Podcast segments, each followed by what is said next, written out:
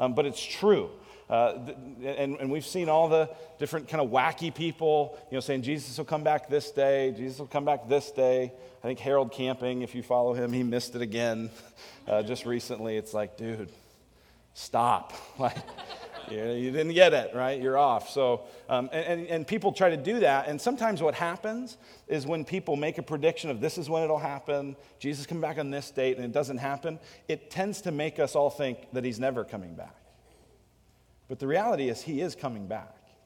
It, it's, it, and, and we will stand face to face before him, either when he returns or when we die and, and face him. And so that should impact how we live. And that's going to be kind of the thrust of this series is First Thessalonians in light of his coming. How are we to live in light of his coming? And so we're starting with just this introduction, uh, partly to the book. Uh, we'll look really more at the background of the Thessalonians next week. Uh, today we're going to look more um, at this figure, the Apostle Paul. Uh, you see that this letter is from him. In verse 1, uh, he says, Paul, Silvanus, and Timothy. Um, really, uh, a lot of the, the, the, the, writing, the person behind this is, is Paul. Now, he, Paul always worked with a team, and so it's not surprising that he would include those people uh, in this greeting. He's writing to the church of the Thessalonians in God the Father, the Lord Jesus Christ. You can read about um, the Thessalonians and their background in Acts chapter 17. We'll do some of that next week.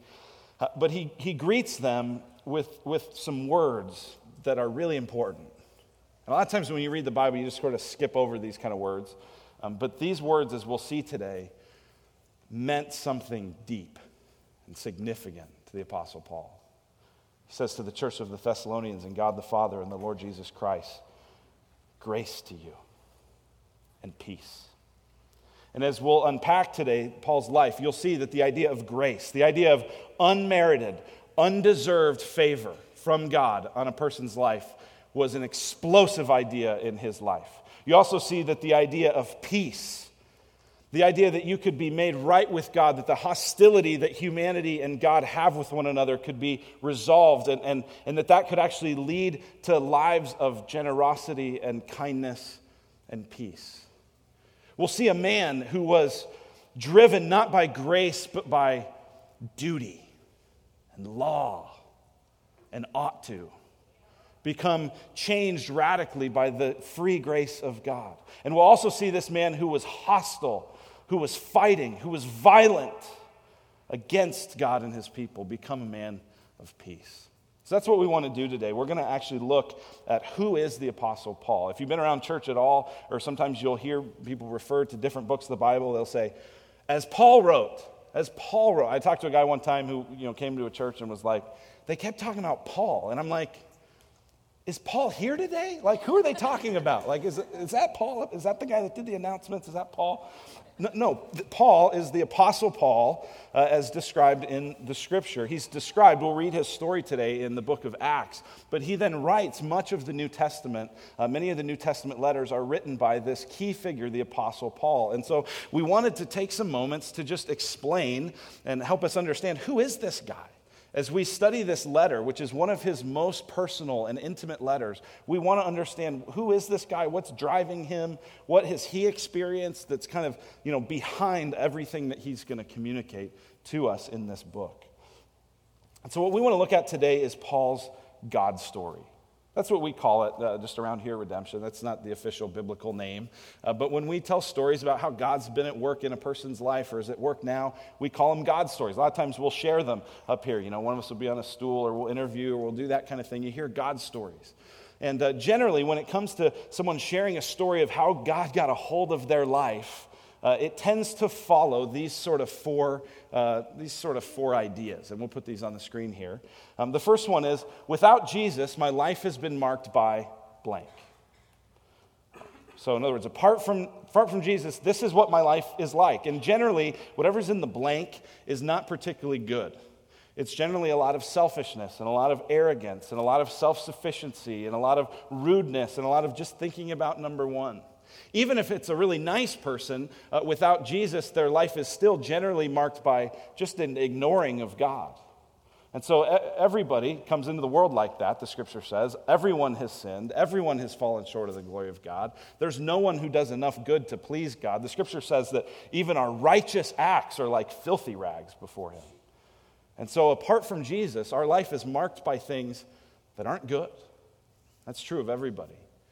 But for those who have come to trust and to treasure Jesus, generally they would be able to point to number two, a moment that God took a hold of my life through blank. Be all kinds of stuff. A lot of times it's a particular person who invested relationally. Or, like for me, it's a, it's a neighbor that got involved in my life. We started reading the Bible together. So, God took a hold of me through that friendship, through reading scripture. For other people, it'll be here's a book that someone gave me, or uh, here's something that happened, or an event that I went to, or a camp, or a, a church service, or a, I mean, whatever. God uses these things. A lot of times, it's God dropping a boulder in your life and saying, You think you can live without me? Let's see you try. And just all the circumstances of life start to unravel, and you start to see how actually desperate you are without God. God uses something. And then you come to see, if you're a follower of Jesus, that Jesus is your treasure. Not just that he's God and you sort of intellectually go, yeah, I guess I'll sign off on him being God. Or not just that, well, I don't want to go to hell, and so if I believe in Jesus, I'll go to heaven. I want to do that. Who wants to go to hell? But saying, Jesus is a treasure to me. Jesus is valuable to me. Jesus is far better than all the other things that I tend to live for when marked by not trusting him. He's better than that. He's my treasure. He's become that for me. And then lastly, Jesus is changing my life in these ways. Jesus continues to change a person's life. Isn't that good news for those of you who are already followers of Christ? See, some of you are here today. This is maybe your first time in church or your first time in church in a while, and uh, maybe you just haven't really been uh, thinking much about the things of God. And, and my guess is that for some of you in that boat, one of the, the criticisms you would have, probably rightly so, of the church would be a bunch of hypocrites. They think they're right about everything. They look down their noses at everyone, right? You, you, you ever met a, anyone ever met a Christian that kind of was like that? You are lying. right? Yeah, that's how it is. But the good news is once you become a Christian, you, you, you still need grace and you still get grace from God, and He still keeps changing and transforming you more into the image of His Son. And may we never be the kind of Christians that sort of get up on our high horse, but instead may we be people who realize that apart from Jesus, our life is marked by nothing good, and it's just His grace, and that's all we get. Right? So that's kind of what is involved in a story. And so, what we're going to get today uh, from the book of Acts, chapter 22, you can start to turn there. It's on page 931 if you have one of the black hardcover Bibles. Uh, what we're going to get today is the Apostle Paul's God story. He's going to share uh, in this moment um, his story. He's going to share really these four things. You'll see all, all, all, of these kind of come out in this story as he shares it. Um, now, this is towards the end of the book of Acts. Uh, towards the beginning is where you, you, you, see all kinds of things. He'll refer to some of them. We'll look at some of them today. Uh, by this point in the story, um, the Apostle Paul has become a Christian. He's trusting in Jesus. He's treasuring in Jesus. He's living for Jesus. He's now been sent out by Jesus to uh, share the gospel and to start new churches and to uh, spread the fame and the name of Jesus all over the Roman world. That's what he's been called to do. And at this point in the story, he's back in Jerusalem, which uh, isn't where he was born, but where he lived most of his early life, as he'll, as he'll say here. And he's back in Jerusalem, and there's just a lot of turmoil over his faith in Jesus. And so he gets arrested. There's a whole mob of people, um, you know, stirring up a crowd against him, much like the crowd stirred up uh, things against Jesus. And uh, and he asks to speak to the people. And so he speaks to these people. And uh, here's what it says in, uh, starting in verse 1. In this first chunk, what you'll see is Paul's version of without Jesus, my life is marked by blank. So, verse 1 Brothers and fathers, hear the defense that I now make before you. When they heard that he was addressing them in the Hebrew language, they became even more quiet. That was probably Aramaic uh, the language of the day. And he said, I am a Jew, born in Tarsus in Cilicia, but brought up in this city, that's Jerusalem, educated at the feet of Gamaliel. That sounds like an evil smurf or something, but he was a very prominent. What, Gargamel, that was it, right? Gargamel. Gamaliel. was a very prominent uh, religious teacher, Jewish teacher, teacher in the law, uh, very uh, prestigious.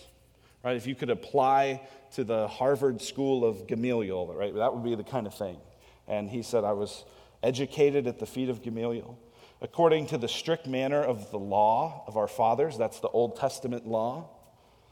Being zealous for God, as all of you are to this day. I persecuted this way to the death. Now, that's an important thing. Let's pause there for just a moment. What, what, does he mean when he says, I persecuted this way? And the translators have capitalized way to say something. See, at this point in, in uh, history, they didn't call it Christianity, they definitely didn't call it uh, Catholicism or evangelicalism or any other sort of name like that. What they called it was the way. If you were a Christian, that meant that you were part of the way. Oh, you go, the way. That's, that's kind of a strange thing. Where's that come from? But glad you asked. It comes from John 14, which is where Jesus says that he says, I am the way, I am the truth, I am the life and no one comes to the Father except through me. And so the early disciples grabbed on to that idea, this exclusive claim of Jesus, that there's no other name under heaven by which men can be saved. And they said, I am part of the way. And so Paul here is saying, uh, just like you, to the crowd, just like you are persecuting me, you're zealous for God like I was, you're persecuting me, I persecuted this way, Christianity, to death, binding and delivering to prison both men and women. As the high priest and the whole council of elders can bear me witness. From them I received letters to the brothers, and I journeyed toward Damascus to take also those who were there and bring them in bonds to Jerusalem to be punished. So here's what he's saying He's saying, My life, apart from Jesus, was characterized by religious zealousness persecuting Christians to the point of death in some moments and to the point of arresting and returning them to Jerusalem in other moments. And he did this, it says, verse 5, with the approval of the high priest and the whole council of elders of, of Judaism. He had letters authorizing him to do this. This was a sponsored removal, extinguishment of Christians. This is a big deal, and this is what Paul's life was like. Now, at this point in his story, actually, uh, the Apostle Paul went by a different name, went by the name Saul. And when he becomes a follower of Jesus, uh, God changes his name. That's actually quite common in the scripture. Uh, Simon becomes Peter, uh, those sorts of things. That, that happens in a number of places. And Saul becomes Paul. And when we first meet this individual in the book of Acts, what we see is him doing exactly what he just said he did. And so you don't need to turn there. We'll put this on the screen. In Acts chapter 7, at the end of chapter 7, is when we first meet this individual named Saul, who becomes Paul. So you get that? Saul, Paul, same person, all right? Tracking that. And where this takes place is at the end of the stoning of this wonderful man of God named Stephen. Uh, he's being persecuted. He's one of the first uh, key martyrs that are recorded here. He gives this beautiful explanation of how God has worked through all of human history. And it says uh, this at the end of chapter 7 Then they cast him out of the city and stoned him. And stoning, by the way, was not like skipping rocks at him. This was like, let's get as big of a rock as we can legitimately throw and shot put it at him. And, and this was horrible. This was a big, uh, horrible way to die. And the witnesses laid down their garments at the feet of a young man named Saul, right? You got to take off your jacket if you're going to hurl this stone at somebody. And so the person that they hand their coat to, that they hand their cloak to, the person who is standing back and giving approval to this is who? A young man named Saul. And as they were stoning Stephen, he called out, Lord Jesus, receive my spirit. And falling to his knees, he cried out with a loud voice, Lord, do not hold this sin against them. And when he had said this, he fell asleep. It sounds a lot like the way Jesus died, hanging on the cross. Father, forgive them, for they don't know what they're doing. And verse 1 of chapter 8 says, And Saul approved of his execution. And there arose that day a great persecution against the church in Jerusalem, and they were all scattered throughout the regions of Judea and Samaria, except the apostles. Devout men buried Stephen and made great lamentation over him. But Saul was ravaging the church, and entering house after house, he dragged off men and women and committed them to prison. Why would he do that? Well, if we go back to Acts 22, verse 3, it's because he was raised and brought up and trained according to this strict manner of the law. This understanding of the Old Testament that basically said if you do all the right things and avoid all the wrong things, God will be pleased with you. Now, that's not the message of the Old Testament. The message of the Old Testament is you receive grace and then you follow because God changes your heart and you want to, right? Uh, if you look at the Old Testament, the Exodus, the Passover occurs before the giving of the law. But the way that the human heart, which is always um, just the default mode of it, is to go towards performance, to go towards duty, to go towards religious zeal. He was raised that way. And so when Jesus Christ comes on the scene, and calls the people like him that are the strict manner of the law those are the pharisees and he called and jesus calls them hypocrites you hypocrites. You go and you pray on street corners to be seen by others. You, you, you, tithe down to the number of herbs in your garden you give a tenth of, but you've neglected the weighty matters of the law like mercy and justice. And Jesus would say to them things like, You Pharisees, you hypocrites, you're like a whitewashed tomb you're like a grave that's painted beautifully on the outside, and inside is filled with dead men's bones and uncleanness. And it's very likely, the scripture doesn't say this explicitly anywhere, but if you kind of do the math on the timeline, it's very likely that Saul, as a young man, being raised in Jerusalem, sitting under Gamaliel, it's very, very likely that Saul heard Jesus preach. It's very likely that Saul saw Jesus heal people and give sight to the blind and raise the dead. And it's very likely that he heard Jesus call him a whitewashed tomb. So it's no wonder that if you kind of put this zeal for religious fervor and doing the right thing, eh, against this idea of Jesus calling me a hypocrite, it makes sense that he got that way. Now, it's interesting that this little sort of tidbit in verse 3 that he's educated at the feet of Gamaliel is fascinating because in chapter 5 of the book of Acts, uh, these, uh, this, this council, these elders and these religious teachers, they're trying to figure out what do we do? Because they're going, okay, we killed Jesus, he raised from the dead, that's a problem. And now a bunch of people that were scared and were like running away and didn't want anything to do with them, now they're like pretty like zealous about this whole Jesus thing because they realize he's alive. And they're telling everyone about him. And a lot of times when they tell everyone about him, they like blame us for killing him.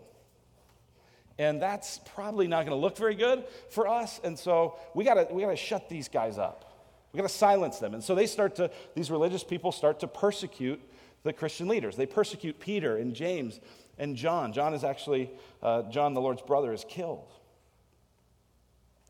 And, uh, and, and they persecute these guys, they go after them. And, and yet, you can't keep them down. I mean, Peter's like one of those like clown things that you like punch it and it just comes back, right? And you punch it and it just comes back, right? Before he was like hiding in front of a little servant girl, ashamed of Jesus. Now he's been empowered by this resurrection, and no matter how many times you hit him, he just comes back. So, mean, what do we do here?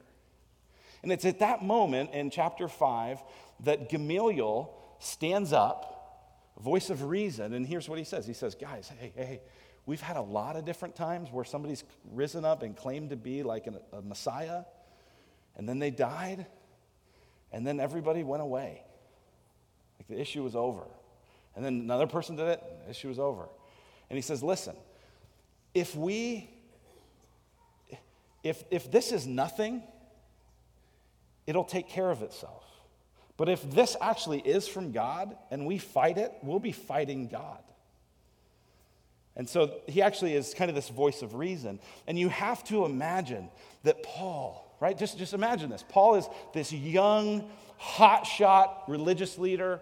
You got to imagine he's sitting on the outskirts of this meeting and he's listening to this and he's, you know, zealous and he hears his mentor, his teacher say, let's just not do anything.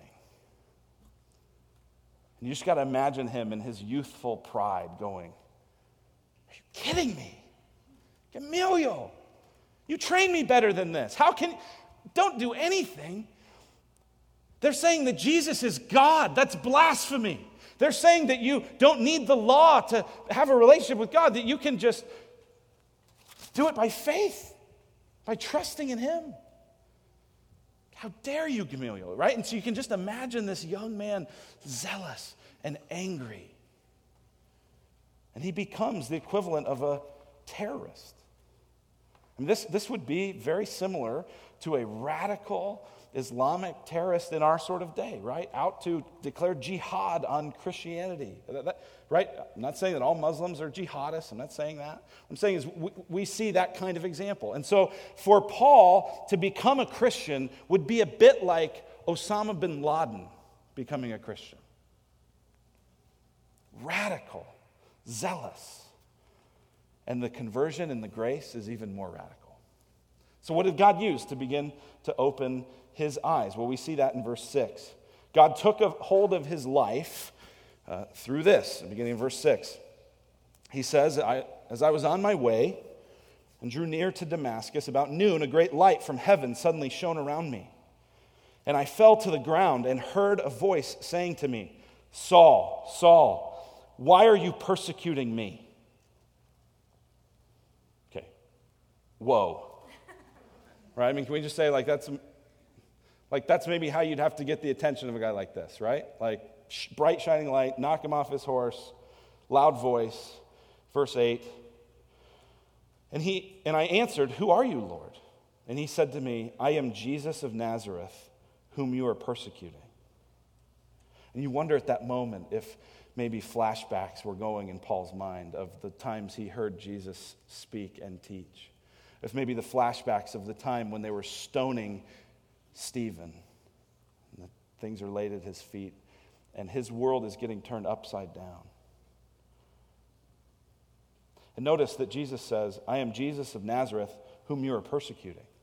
Well, I thought that Saul was persecuting the Christians. I thought Saul was persecuting the church. No, he's persecuting Jesus. When you persecute Christians, you're really persecuting Jesus. And if any of you are experiencing a kind of persecution or people speaking against you, take heart.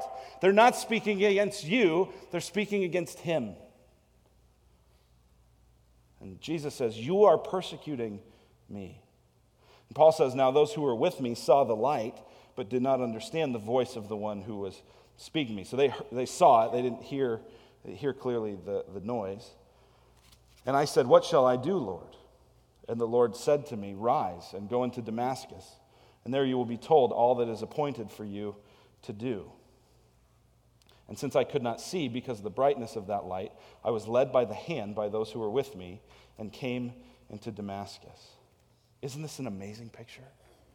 Here's this young, strong, zealous man on his way to Damascus, papers in hand, ready to kill and arrest Christians. And instead, he's blinded. And he has to be led by the hand like a little boy into this city. That's what God used.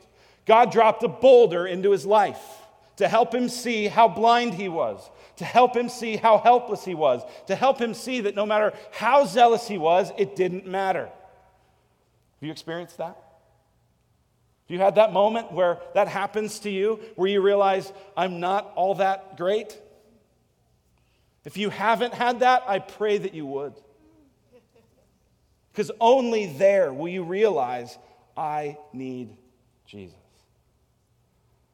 So, what does God use? God uses this miraculous power to strip Paul uh, down to size to show him who he is. But he also uses uh, somebody else. Look at verse 12. And one Ananias, a devout man according to the law, well spoken of of all the Jews uh, who lived there. This is a different Ananias than Ananias and Sapphira, if you know that story. Different guy. This Ananias, verse 13, came to me and standing by me said to me, Brother Saul, receive your sight. And at that very hour I received my sight and saw him. Now, what we learned earlier in the book of Acts is that Ananias was not really all that pumped about going to have this interaction with Saul. Right? So Saul, Ananias is in his house. He lives in Damascus. He's awakened in the middle of the night with a vision. Says, Hey, Ananias. Yes, God. There's a guy that I'm sending, and I want you to help him out a little bit. He's going to be over at this house on Straight Street, and I want you to go over there um, he's blind um, and he can't see anything. And I'm going to use him to reach the whole world uh, f- with my gospel.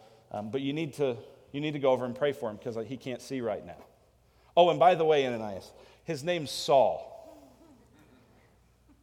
And Ananias is like, um, God, I don't know if you've heard about, about this guy Saul, but he's a bad guy. Like, I don't, are you sure? Did I hit, is our connection?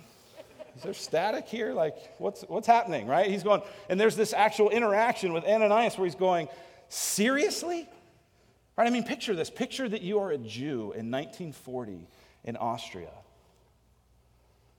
And you've been, you've been, you know, kicked out of your city. A bunch of your family and friends have disappeared because you're a Jew. And in the middle of the night, you have a dream. Hey, uh, there's this there's this guy. I want you to go pray for him because I'm going to use him to save the Jews. By the way, his name's Adolf Hitler. Right? What would you be thinking? Man, that pizza was bad last night. What was that? Right? I mean, like, this is a bold thing. So, God uses not just this miraculous experience, but He also uses the the faithfulness, the obedience, the courage of one of his people to go and to do this. This is incredible boldness, right? Ananias realizes who this is. And so for him to risk his life and to do this, that's what God uses. God, God here, here's what I hope happens for you. I hope that if this hasn't happened yet, that something significant will come into your life to help you realize how much you need the Lord. And then I pray that an Ananias will follow and will come to you and will help you see what you really need to see. To help you see that your blindness is not just physical, but spiritual. That's what God used. Well, how is Jesus Paul's treasure? He begins to say that in verse 14. In verse 14, it says, And he said, uh, This is Ananias speaking to, to Paul, and he said, The God of our fathers appointed you to know his will to see the righteous one, and to hear a voice from his mouth. The God of Paul's fathers, the God that he thought he had been serving this whole time, he realizes was just a God of his own imagination. And the one true God, the righteous one, he's going to get to see him. He's going to know his will. He's going to hear from him. That's powerful. And he says, verse 15, For you will be a witness for him to everyone of what you have seen and heard. You're going to go tell of everybody. You're going to do this. You're going to let everybody know of what Christ has done. Verse 16, and now why do you wait? Rise and be baptized and wash away your sins, calling on his name. Why does Paul treasure Jesus? Because in Jesus, he actually gets to see the righteous one. He actually gets to know God, and he gets to have his sins washed away. And notice, it says, and wash away your sins, calling on his name. The, the way it works there is, is that we see what it, calling on his name is the way you wash away your sins. It's not fundamentally about baptizing. Right? Baptism is an outward symbol of an inward truth. There's nothing magical about these waters. Right? So, like, oh, now I'm blessed. This water is so holy and good, and I should splash some of it on my face. Right? Because now, I, oh, now I'm not blessed anymore. Oh, blessed, not blessed. Right? That's, there's nothing about the water. The water's not magical. But what it does is it does symbolize a deep spiritual truth. So when a person goes down into the water, just like Jesus Christ went down into the grave and then was raised up, and, and, and, the water cascades down around them, it's a symbol of cleansing. But the cleansing happens in the heart by the grace of Jesus Christ, by the blood of Jesus Christ applied to us. And that's the Jesus that he calls on now. The Jesus that he was persecuting as he's trying to get rid of the name of Jesus. He's trying to exterminate Christians. And now Jesus ironically says, It's going to be your job to go tell everybody in the ends of the earth who I am, to proclaim the name of Jesus. That's why he's the treasure. There's no other name under heaven by which we can be saved. Paul knew that. And then lastly, how is Jesus changing Paul's life? Well, look at verse 17. It says, When I had returned to Jerusalem and was praying in the temple, I fell into a trance and saw him saying to me, Make haste and get out of Jerusalem quickly, because they will not accept your testimony about me. And I said, Lord, they themselves know that in one synagogue after another I imprisoned and beat those who believed in you. And when the blood of Stephen, your witness, was being shed, I myself was standing by and approving and watching over the garments of those who killed him. And he said to me, Go, for I will send you far away to the Gentiles. We're Gentiles just means non Jews. A Jewish person, especially someone of Paul's magnitude, uh, would have taken a lot of pride in being Jewish, would have taken a lot of pride in following the religious uh, structures and eating the right foods, and, and particularly staying away from dirty Gentiles.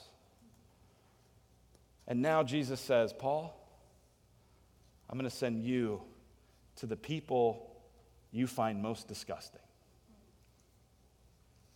And you're going to proclaim my name there. And it's as he did that, as he goes, and as he begins to experience all the, the hardship of going into places and telling people about Jesus and seeing churches planted and carrying the burden of those churches being healthy and strong and all the things that he carries, he describes a bunch of them in 2 Corinthians 11. As he carries all of that weight, Jesus is changing him.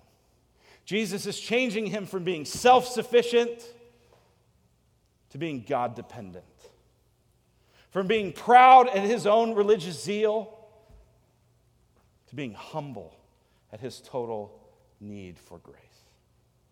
That's what God uses to change him. Now, if you were to have an experience like this with God and you were to share your story, if we were to get up here, uh, you would probably, our, our, answers for the first two and the last thing of, of what your life's like without Him, uh, how He took hold of your life, and then how He's changing your life, that would all be very different because each of us are very different. But, but the, the one that has the most commonality for everyone that would treasure Jesus is why we treasure Jesus. Now, there's specific things as we get to know him that we just particularly love about him in unique ways. But there's, there's some things, there's some reasons why we should treasure Jesus, and some reasons why Paul treasured Jesus. And so I want to finish there. I want to finish in Philippians chapter 3. Uh, you can turn there if you want. We'll look at this for a moment. Uh, we'll put this on the screen as well. Page 981, if you have one of the black hardcover Bibles. Philippians 3. And in Philippians 3, uh, the Apostle Paul is uh, telling them to watch out for certain people uh, who are like him, certain religious zealots who say it's all about following the rules, it's all about the law. In this case, it would have been all about circumcision. Watch out for them. And then he's going to go into this autobiographical explanation of, of why he treasures Jesus so much. So he starts off, verse 2. Look out for the dogs, look out for the evildoers, look out for those who mutilate the flesh. For we are the circumcision who worship by the Spirit of God and glory in Christ Jesus and put no confidence in the flesh. The, the, these false teachers, much like Paul was, were saying in order to become a Christian, you have to first become Jewish. Anybody know if you're a man how you get Jew, how you become Jewish? Yeah, Abraham got it when he was 99. Ow, right? It's circumcision. All right? And so that's why when he says in verse 2, he goes, You know what? This is just mutilating the flesh. This has no value because we are the circumcision. We're the true circumcision. The true sign that you're set apart is the Spirit of God in you. In verse 3. He says, But, verse 4, though I myself have reason for confidence in the flesh also. If anyone else thinks he has reason for confidence in the flesh, I have more. He goes, Okay, these, these false teachers, they want to tell you what a great resume they have. Mine's better. And it really is. Verse 5 circumcised on the eighth day of the people of Israel, of the tribe of Benjamin, a Hebrew of Hebrews. He's describing himself. As to the law, a Pharisee. As to zeal, a persecutor of the church. You want to be more zealous than me? Sorry, I'm the most zealous. As to righteousness under the law, blameless. Paul was serious about trying to keep the law, serious about trying to honor God in the misguided way that he was. Thinking it was all about what he could do and how he could perform and how he could have this great pedigree, right? And so he's able to list this. How, how does Paul feel about that now in light of the grace that he's received? Look at verse 7. But whatever gain I had, I counted as loss for the sake of Christ. Indeed, I count everything as loss because of the surpassing worth of knowing Christ Jesus, my Lord. Nothing to Paul was more valuable than knowing Jesus and having a connection and a relationship with Him. And he spent his entire life and his entire ministry building that. And for Paul, having a relationship with Jesus was not saying, Jesus, I'm going to trust you if everything in my life goes great. If I'm healthy, if I have a lot of money, if I have a lot of status, if I'm well liked. He's saying, No, I, I just want to know Jesus. And then look at what he keeps saying. For his sake, I have suffered the loss of all things and count them as rubbish in order that I may gain Christ and be found in him, not having a righteousness of my own that comes from the law, but that which comes through faith in Christ, the righteousness from God that depends on faith, that I may know him and the power of his resurrection, and get this, and may share in his sufferings becoming like him in his death, that by any means possible I may attain the resurrection from the dead. You know what he's saying? He's saying nothing is more valuable than knowing Jesus. Not my comfort, not my easy life, not success. I am willing gladly to suffer for his sake. I want to share in his suffering, even if it will make me more like him. That's how valuable Jesus is.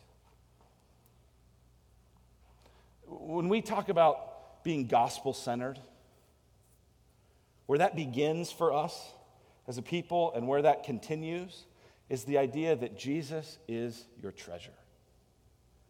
I generally don't even like to ask the question, Do you believe in Jesus? I'm guessing most of you go, Yeah. Do you believe in George Washington? Yeah. But, but, but to believe in him in sort of this kind of 21st century, like, yeah, I believe that. That's not what the Bible means by belief, by the way, but the Bible means treasure. To treasure him. Is he the treasure buried in the field that when you find it, you give up everything in order to have that field? And if you've never seen Jesus that way, I'm so praying that you would. And if you have seen Jesus that way, but your heart is starting to drift into other things, be they religious things or worldly things, would you see that Jesus and knowing him is better than anything? That's what I love about Paul here. Is even in this story, we're, we're not trying to make a big deal of him. We're trying to get to know him because he's going to teach us for the next seven weeks. But, but even he is just going, I'm just a mirror to reflect you and to point you and to show you him. And even this morning, as these four uh, women are baptized here this morning, they're here not to make a big deal of them, but to make a big deal of Him. He's the treasure. Amen? Amen. Let's pray together. Um, God, we thank you so much for the gift of grace. We thank you for peace that we have in Jesus, that there is no condemnation for those who are in Christ, and that we now have peace with God because of what you've done. Lord, as we study uh, 1 Thessalonians over these next weeks, I pray that we would be rooted uh, even more deeply in this gospel of grace. God, I pray for those who are here today and you have dropped a boulder in their life. It's really painful, it really hurts. And they feel like they'd give anything to have it go away. God, I pray that you wouldn't waste that experience, but that you would use it to draw them closer to you, to see, help them see that you love them, that you care for them, and that you're good. God, I pray that you would surround them with Ananias type people who will speak the truth and step out boldly and courageously to love, even when they're not sure what to do. And God, as we celebrate now who you are, in this moment of baptism and the new life that you bring. I pray that this would be a great celebration for us, a great time of rejoicing and singing and shouting and cheering and delighting in your great news. Thank you. In Jesus' good name we pray. Amen. Well, most weeks here,